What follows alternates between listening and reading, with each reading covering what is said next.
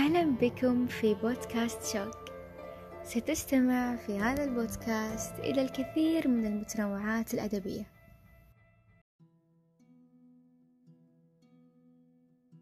الأزمات لم تنهي حياتك. ما زلت حيا تتنفس. جسدك لم يستسلم. إنه يريد الحياة. يطلب النوم والطعام. يجب أن تعيش هذا العمر وأنت قوي.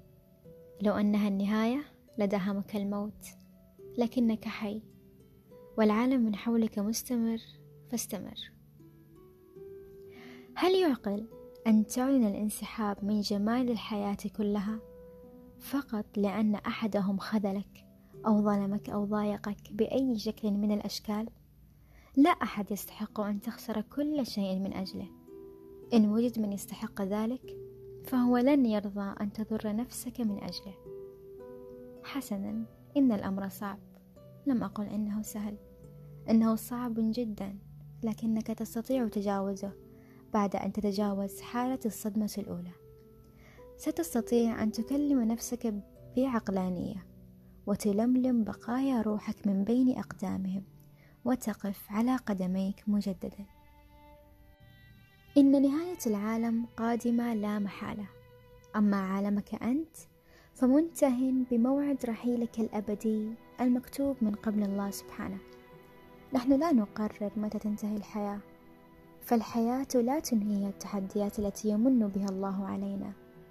لم تنتهي لمن أنجب طفلا مريضا لم تنهيها خيانة زوج لا ينهيها موت حبيب لا ينهيها الفقر ولا السجن. حتى الشعوب التي تقاسي ويلات الحروب ما زالت تتزوج وتنجب. لا شيء ينهي هذا العالم مهما كان فادحا. إن شعرت أن لا مكان لك في هذا العالم فاسأل نفسك لما ما زلت هنا؟ لم ينتهي دورك بعد. تستطيع أن تفعل الكثير حتى تحين اللحظة الأخيرة. في الحقيقة لا مكان دائم لنا هنا لكننا موجودون الآن. نستطيع أن نستفيد من بقائنا المؤقت لنجعله مكانا أفضل على الأقل بالنسبة لنا. الحياة لا تتوقف عند أقدام شخص أو حدث. من المؤسف أن البعض فقد حياته قبل موته الفعلي بكثير. هي تلك اللحظة التي توقف فيها عن التطور وربما بدأ يتجه إلى الوراء. هي اللحظة التي حكم فيها على طموحه بالموت بسبب خيبة أمل كبيرة ألمت به. توقف الزمن لديه عند حدث ما. وظل عالقا في تلك المرحلة الزمنية ومتمسكا بحلم لم يكتب له تحقيقه فأبى أن يرضى بغيره. كلاعب كرة رسم لنفسه مستقبلا باهرا في الاحتراف ولكن الحياة فاجأته بإصابة مزمنة وهو في بداياته. فانتهى به المقام متحسرا على الشهرة التي لم يحظى بها. انتهت إنجازاته عند ذلك الحد.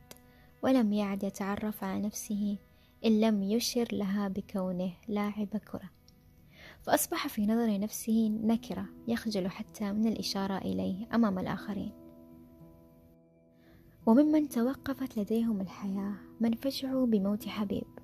لم يعينوا أنفسهم على تضميد الجراح ولكنهم أمعنوا في تعذيب أنفسهم بالحزن الشديد. ربما لم يدعوا للميت بقدر ما تحدثوا عنه. نسوا أن الحبيب قد انتقل إلى رب الرحيم وأنه يشتاق الآن للدعاء فحسب. تناسوا أن من بينهم من الأحياء أحبة بحاجة لهم الآن. فكما مات حبيبهم فإنهم ماتوا في أعين أحبتهم موتا أشد. ماتوا بإرادتهم وابتعدوا مخيرين وهذا أشد إيلاما. فهم اختاروا الفراق الذي لم يختره الراحلون بالموت. لقد أعلنوا وفاتهم يوم موت حبيبهم. وآخر توقفت حياته بعد فشله في الزواج من امرأة ما فرفض الاستسلام للواقع وظل يندب حظه ويفرغ غضبه في من حوله. ربما رسم لها في خياله صورة مثالية رفض التنازل عنها برغم أنها في النهاية قد لا تختلف كثيرا عن باقي النساء. لكنها في نظره القاصر تستحق أن تنتهي الحياة بسبب فقدانها. حرم نفسه من التنعم في حياته وهي مع رجل آخر في الوقت الذي قد لا يكون فيه الرجل الآخر محظوظا بها حقا. لقد أعلن وفاته يوم زواجها من غيره. قد يبدو الكلام قاسيا بعض الشيء فخيبة الأمل مرة يصعب تجاهلها يصعب تصديق أن ذلك الشخص لن يلعب الكرة بعد اليوم وأن الآخر لن يرى عزيزه الراحل مرة أخرى في الدنيا وأن المرأة التي أراد الزواج بها أصبحت من نصيب رجل آخر. ولكن مهما كان السبب الذي أوقف الإنسان حياته بسببه فالحياة تظل أحمق من كل الأسباب. مهما كانت سبب تعاسة الإنسان فالحياة أغنى من أن تتمحور حول شخص أو حدث فهي لا تثبت على حال. من ظلم الإنسان نفسه أن ينهيها بيده فيتوقف الزمن.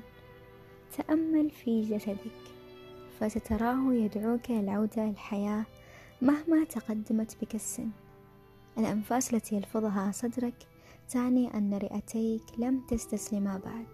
النبضات التي يعزفها قلبك تؤكد لك أنه يريد أن يعيش.